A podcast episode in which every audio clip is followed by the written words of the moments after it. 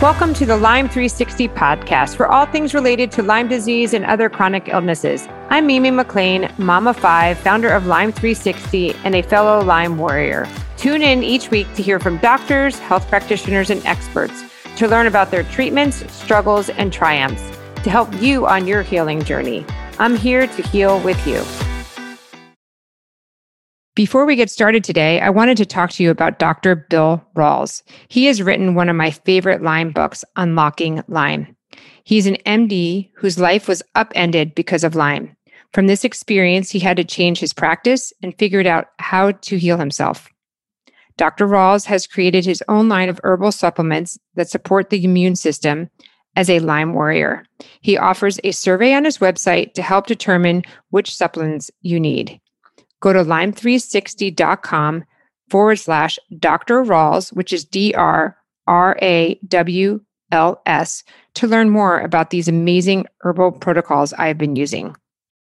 Hi, welcome back to the Lyme podcast. This is Mimi McLean, and today we have Ali Moresco, and she is a Lyme warrior advocate and philanthropist that has worked to raise over $500,000 for Lyme research. She's the co host of Slightly Spiritual podcast and the co founder of Advocacy Express, a nonpartisan platform that reaches out to state and government representatives to advocate for various issues important to their communities. Ali has worked to raise voices through letter campaigns and boost government awareness on underfunded and neglected issues such as chronic Lyme disease. To get my Detox for Lyme checklist, go to lyme360.com forward slash detox checklist. Ali, thank you so much for coming on today. I'm excited to talk about everything that you do for the Lyme community. I mean, I feel like every time I turn around, like you are somewhere and doing something for the Lyme community. So thank you so much. Oh my gosh, thank you. I feel like so cool that I get to be on your podcast. so thanks for having me. Well, you were one of the original people starting a, a Lyme podcast, and then you switched over now and you're doing this slightly spiritual podcast. But I mean, I think one of the things I love that you're doing is the Advocacy Express. And is that your one year anniversary? What what year anniversary? Is it one year? Yes. In it's mid November, it will be one official year of Advocacy Express, which I'm very, very excited for. That's great. Can you tell us a little bit about that? So, like, if people want to get involved, they can learn about it? Yeah, absolutely. So, I obviously, like so many people, got sick with a mystery illness, right? took two years to get diagnosed. Um, and that was now like six or seven years ago.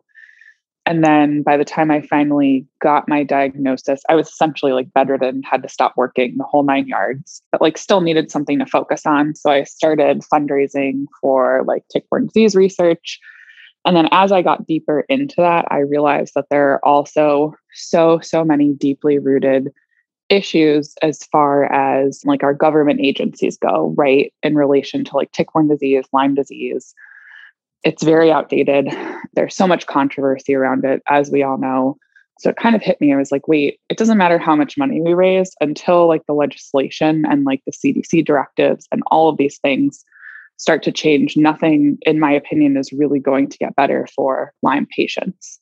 So I started reaching out just to my congressmen, congresswomen, members of the Senate, local representatives in Illinois, and just starting to like kind of get Lyme and like tick-borne diseases on their radar. And then I went to DC, and this was in February of 2020, right before the pandemic, to lobby with Center for Lyme Action for the Kay-Hagan Tick Act. And it really just opened my eyes to how politics like really works and to the fact that what I heard when I sat down with all of these different politicians from all across the US was that if their constituents don't know or don't make it clear to them that they care about tick-borne disease and Lyme disease, they are not going to fight to change it, right? Because ultimately mm-hmm. their goal is to work on what their constituents, like the people that live in their communities, want so that they can get reelected because that's what they care about. So it hit me and I was like, oh my God, we have to like figure something out. So I started organizing these like letter writing campaigns just through like Instagram, where I would basically just tell people, send me your email and I'll send you an email template. And all you have to do is like pop in your representative or whoever it is, like information and hit send in an email. So then my husband and I, who he used to work for the governor of Michigan, he knows public policy very, very well and political science and all these things.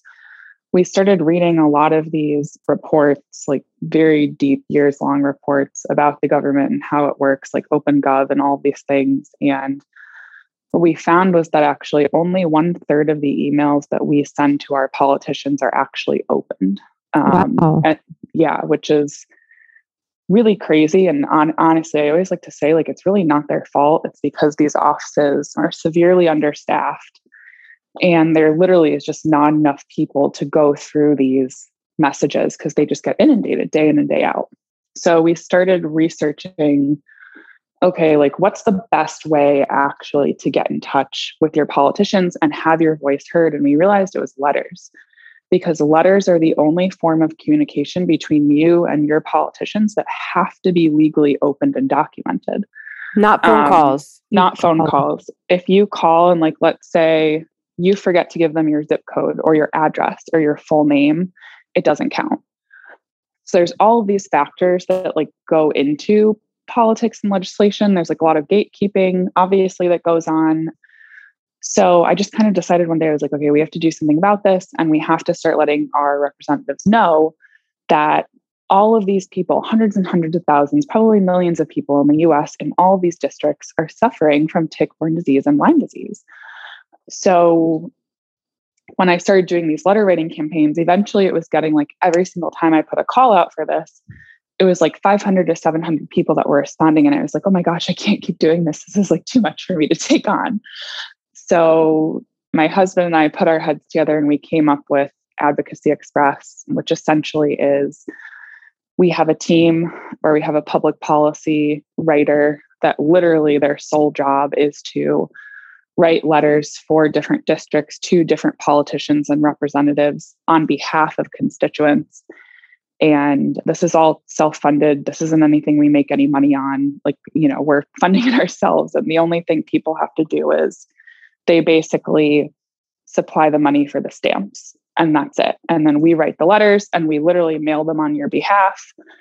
And we started with a Lyme disease letter. Now we have an SSI letter, which covers like disability rights, which hasn't been updated in like a crazy amount of time. People are like living well, well below, you know, the poverty level of their on SSI. So our goal really is just, just to tackle all of these different tick-borne disease and like chronic disease issues that aren't getting enough attention. And we all mm-hmm. know that like when you're so sick with a tick-borne illness, the last thing you have the brain power to do is like sit and write a letter. So I was like, okay, we just have to make this easy on people and give them the ability to like have their voice heard while they're still so sick. And you, I realized so, too, is it doesn't take that many letters for them to actually no. put it on their docket or put it on their realize that there's a problem, right? How many letters does it take for like a congressman or a senator to say, okay, I have to make this a priority? It depends on the office, but I picked the brain of a fairly large political consultant who helped to get a few different, like very big female senators elected. And what he had said was when he was working in Senator like Catherine Cortez Masto's office was that literally all it took was for them to get 10 letters mm-hmm. on a mm-hmm. subject. And it, literally those letters were all on the senator's desk. So really it only takes as little as like 10 letters from different constituents to get their attention, which really isn't a lot when you think about it and you think about the amount of people that live in a district. Right. Which is crazy. So, which is good that, to know that you can make a difference just by doing it. So, anybody who's listening, go to Advocacy Express, and that's where you would request to have the letter sent and make the donation for the stamps. It's really um, yep. useful. And then I know you were also been really involved with the Global Lyme Alliance. Are you still involved with them? Oh yeah, I yeah. love to torture them. so you want to talk a little bit about that as well? Yeah, absolutely. Kind of like I said earlier, when I got sick, I trade, I'm a publicist. I used to plan a lot of large, you know, events, brand events, celebrity events, stuff like that. So it's just kind of like what I'm good at and what I knew how to do. And you know, after I went to my first LLMD appointment and was like, oh my God, this is all out of pocket. The blood work isn't covered, nothing's covered and I really started looking into, you know, how marginalized tick-borne disease and Lyme patients, you know, are treated. I was like, okay, well, I have to like figure something out. I have to do something about this. So I started researching nonprofits and foundations and kind of just stumbled upon Global Lyme Alliance and sat and read their annual report. And at the time, I have not read it probably in the last year or two versus the other organizations, but at the time, and they very well still could be, I want to just make that clear. At the time, they were the highest, per their annual report, essentially like the money that they were bringing in from donations the highest percent of that money brought in was actually going to research and to patients, not to like salaries or like how some of these other organizations are, which I really, really liked. So I chose to, I reached out to Global Lyme Alliance literally in a blind email and was like, hey, I live in Chicago. Let me help you. Um, they probably were like, oh my God, who's this like 22 year old girl that got our email. And eventually they mm-hmm. responded, and I ended up connecting with another Lyme patient in the Chicago community. And we started what went on to be the second largest global Lyme Alliance fundraiser ever called the Sublime Soiree. We started it in Chicago. And basically, it was like a gluten and dairy free gala that brought Lyme patients together. We funded research and all these amazing things. So that's kind of how it started. And from there, I've just continued to work with them and fund everything from antibiotic research to research for care to research that looks into, you know, how spirochetes impact us neurologically and psychologically. And they're just really great organization doing great work. And I've gotten to know truly like some of my best friends through volunteering with them and raising money. So, if anyone wanted to get involved in Global Lyme Alliance, what's the best way to do that? Just to reach out to them directly, or is there different? Isn't there different like levels you can be, or something? They have like an ambassador. Yeah, so now they have an ambassador program, um, which is great, and it's truly like an organized effort across the U.S. And ambassadors can kind of pick and choose like how they want to be involved. Like I know some of them will go into like elementary schools or high schools and give talks about, you know, Lyme disease prevention and tick checks and all these things. Some of them go, you know, and, and talk to their representatives, talk to their politicians, they write letters. It's kind of nice because with GLA's ambassador program, you can kind of be involved as little or as much as you want to be or as your health permits you to be. But no matter what, you're making a massive difference, you know, by doing it. So you did PR before you were sick and you had to go out on disability, but you you are also still doing that. And it seems like you're doing it for some Lyme people too, because every now and then I get different emails and requests from you for guests. So are you able to still work or did you start your own thing? What are you doing professionally? So before I got sick, I was in entertainment and celebrity PR. I owned my own firm and I loved it. And then unfortunately got sick, much like other people, had to completely stop working for treatment could barely open my eyes or get out of bed. And honestly, I kind of come to terms with the fact that I might never work again. And I was in like my early 20s. I was like 23 or 24. And I thought, you know, oh my God, my career is over. What am I going to do with myself? Because just neurologically, I was in, you know, such distress. And still, I have neurologic issues and, you know, different. Some days are more difficult than others. I know, as we all feel. But I ended up I think March will be two years. I went back to work and I decided that if I was going to work again, it would only be things that benefit the tick-borne disease community, the chronic illness community that I felt like would truly make a difference for people. So I started taking on clients specifically in the tick-borne disease space, like Case Integrative Health and IGeneX and Mighty Well and all these different organizations that I like really believe in and love and adore. And now essentially I, I handle all their public relations, their celebrity activations, anything really under like the communications umbrella. But some days look different than others. And um, I'm just really careful not, you know, to push myself and to listen to my body. And it's one of those things where nothing is worth your health. So definitely it's true. So we were talking about this before we got on, but I think you and I both agree that I think Lyme disease is like kind of like mono or, or EBV, where it's like it kind of stays with you. I mean, I know that's kind of debatable, but so right now, like in your journey, are you you're not back 100 percent? No, I'm not back 100%. You know what? I might not ever be, but my quality of life now is so much better than it was even a year ago, two years ago. And I know I've heard so many other patients say this, and I'm sure you feel the same way that once you are so sick and you experience that, like even the smallest things you can appreciate. So while I might not be 100%, I'm just so happy to be able to do like anything or like go for a walk or, mm-hmm. you know, like things of that nature. And, you know, personally for me, I, I know that it's chronic neurological Lyme and that unless, you know, there is some kind of like very serious care that's down for people that are in the late stage of Lyme, which I do hope we see, you know, in our lifetimes. There's so much amazing research going on and so many efforts dedicated to this. But, you know, I'm probably going to have this the rest of my life. And yeah, I'm okay with that. And I just know I have to manage it. What do you find works best for you? Like managing it wise, like at home that you do, or even not so, at home, just any kind of treatment? Yeah. So for me, people always ask me, like, what do you feel like helped you the most?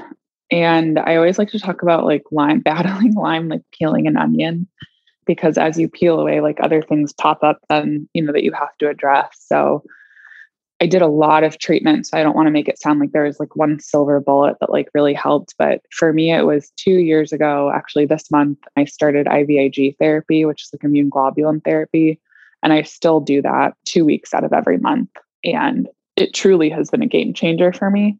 So that's kind of medically what's going on right now. And then as far as just kind of managing my symptoms and stuff day to day, I'm very proactive um, with my health. Um, I try to eat, you know, a very low inflammation diet.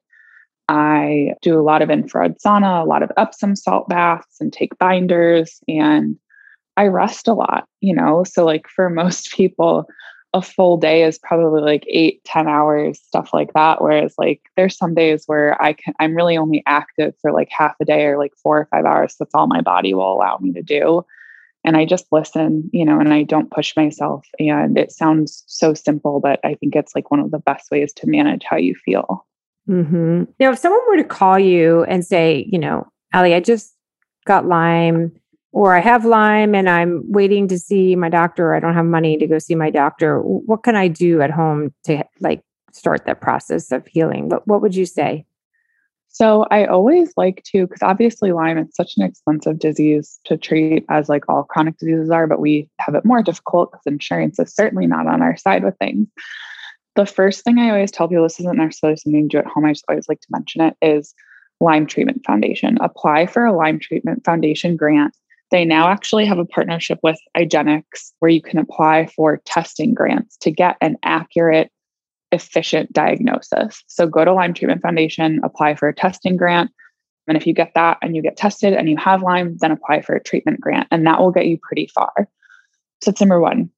Number two, people that have just been diagnosed, I always like to send them to Global Lyme Alliance's peer to peer foundation. So my actually partner with fundraising and my co-chair for all my events, Casey Passon, who very, very, very sadly passed away. She started this peer-to-peer initiative with Global Lyme Alliance, where essentially, if you're a newly diagnosed patient, you can submit a form through the Global Lyme Alliance website, and they will match you with essentially like a Lyme veteran. So they might match you with somebody like me for mentorship and emotional support and guidance and it just it's really a phenomenal in-depth resource for people. So i think those are probably the first couple of places or things that i would tell people to do. Also i know it's like much easier said than done but like don't lose hope because i was sick for so long couldn't get out of bed everything that so many other people are experiencing and i know it some people really like to hear this and some people really don't, but it took me five years to find something that really worked. So if I had given up before that, you know, we never would have would have figured it out.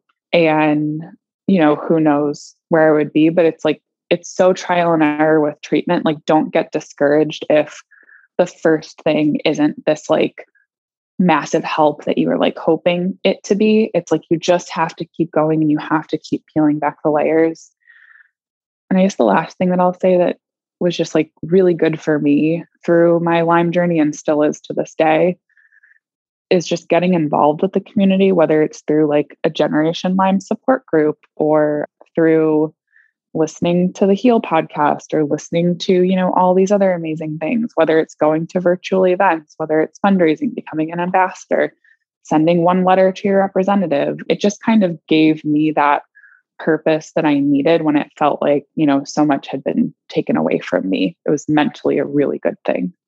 Those are great advice. Thank you so much. Now, in the news lately, there seems to be a lot more like celebrities that have come out talking mm-hmm. about Lyme. Do you think it's because there's more of an increase or they're just more accepting to talk about what's going on in their personal life? You know, I think it's all of the above. I think, especially just having a conversation um, about this with someone else, because actually, for one of my clients, we're about to partner with like a fairly big celebrity. So I'm very excited for that. But there is obviously still scrutiny involved with coming out that you've been diagnosed with like Lyme or tick-borne disease because there's always going to be the naysayers that don't understand or think it's easy to live with or people are being dramatic. So I certainly understand why celebrities and public figures like don't want to come out about it. It's like you're already battling this insidious disease. Do you really want to be like tormented online too? But I think there is a lot more awareness now. And as we see more people come out with it, like it's like a domino effect then there's like other public figures and celebrities that know it's okay to pu- publicly come out about it because there's others, you know, in alignment with them. They're not just alone. I think the uptick in it of celebrities being diagnosed with Lyme, and honestly, I think there's a lot more than we even know about publicly that are confirmed. It's due really to like education and awareness. And it's just like for patients, right? Like this is why it's so important to share your story and educate like your loved ones family friends etc on lyme and how to prevent it and what to do if you get bit by a tick and the symptoms because eventually somebody is like oh my god i have that symptom and then they reach out and they know where to go get tested and how to get tested properly so i think it's just something that now we're slowly starting to see like the mainstream medical community accept as an option for testing when people do have these quote unquote mystery symptoms and they can't be fit, you know, in a neat little box as Western traditional medicine likes to do. Mm-hmm. So, really, I think it's just due to education awareness and the knowledge now that medical professionals have that, like, oh my gosh, tick borne disease is actually a, a, threat and I should test my patient for this. That's just what I think. No, it's true. Um, and then with Dear Advocacy Express, do you find that it's a bipartisan issue or do you find that one party is more open to hearing about it and doing something about it and reading your letters? So originally I would have said like when I first got into it, there was absolutely one side that was more interested in it than another. Now I would genuinely say it is a true bipartisan issue we have support from both sides Democrats, Republicans, everybody. And I think number one, it goes back to like, we're living through a vicious pandemic right now. And whether you're Democrat or Republican, no one wants to see that happen again. You know, even though you and I know people are already suffering and they have been for a long time at a mass scale, they're just starting to recognize it, just starting to get it in front of them because of COVID. A statistic that I always really like to give, for example, like about Advocacy Express, and keep in mind, like when you're listening, this is just what we know of because it's up to the Advocacy Express subscribers and supporters to let us know when they get responses back from their representatives because they do not come to DJ and I, they come directly to you. Is that we know in the past year we have successfully flipped 40 politicians wow. to taking on tick borne disease, Lyme disease, putting appropriations forward, which is funding for research, for legislative change, which I'm really happy about. And that's split from both sides between both parties are very passionate. We certainly have a few champions from each party that kind of always step up to the plate. But my thing is, it doesn't matter who you are, tick borne disease can affect you anytime, any day, any part of your life. So I literally will talk to anyone about tick borne disease, doesn't matter what party you're in doesn't matter how I personally align. You know, I'm like, let's just all come together and get this done because it should be a bipartisan issue. And we are finally seeing that with the passage, you know, of the Kay-Hagan Tick Act, which was that mm-hmm. $91 million that we got passed and then funded because just because something's passed doesn't mean it's funded, which is why letters are so important and reaching out to representatives are so important. Because if something's passed and not funded, it really doesn't do anybody any good. But unanimously, like both sides came together on behalf of that legislation to get it passed and then funded. And I know as of this month, they were going for like another $8 million in appropriations and all these things. So we're seeing even advancements on both sides as we speak, which is nice. That's amazing. Well, thank you for all you do. And for anybody, again, Advocacy Express is where you go to donate so we can get the letters out and keep moving that and get more than 40, you know, hopefully we could double that or triple that and keep increasing our appropriations. Absolutely. And I think, like I said, I think there's a lot more of that out there that we don't even know of, but 40 is a huge improvement even from when we started this, you know, a year ago. And and the more politicians we can get in front of you know the better so i'm very grateful to anybody you know who's willing to send a letter or do any few minutes of advocacy because it really does make a big difference you know people can't even imagine okay great awesome thank you so much Ali and i really appreciate it thank you this was so great and thanks for letting me talk your ear off always i could talk about lyme forever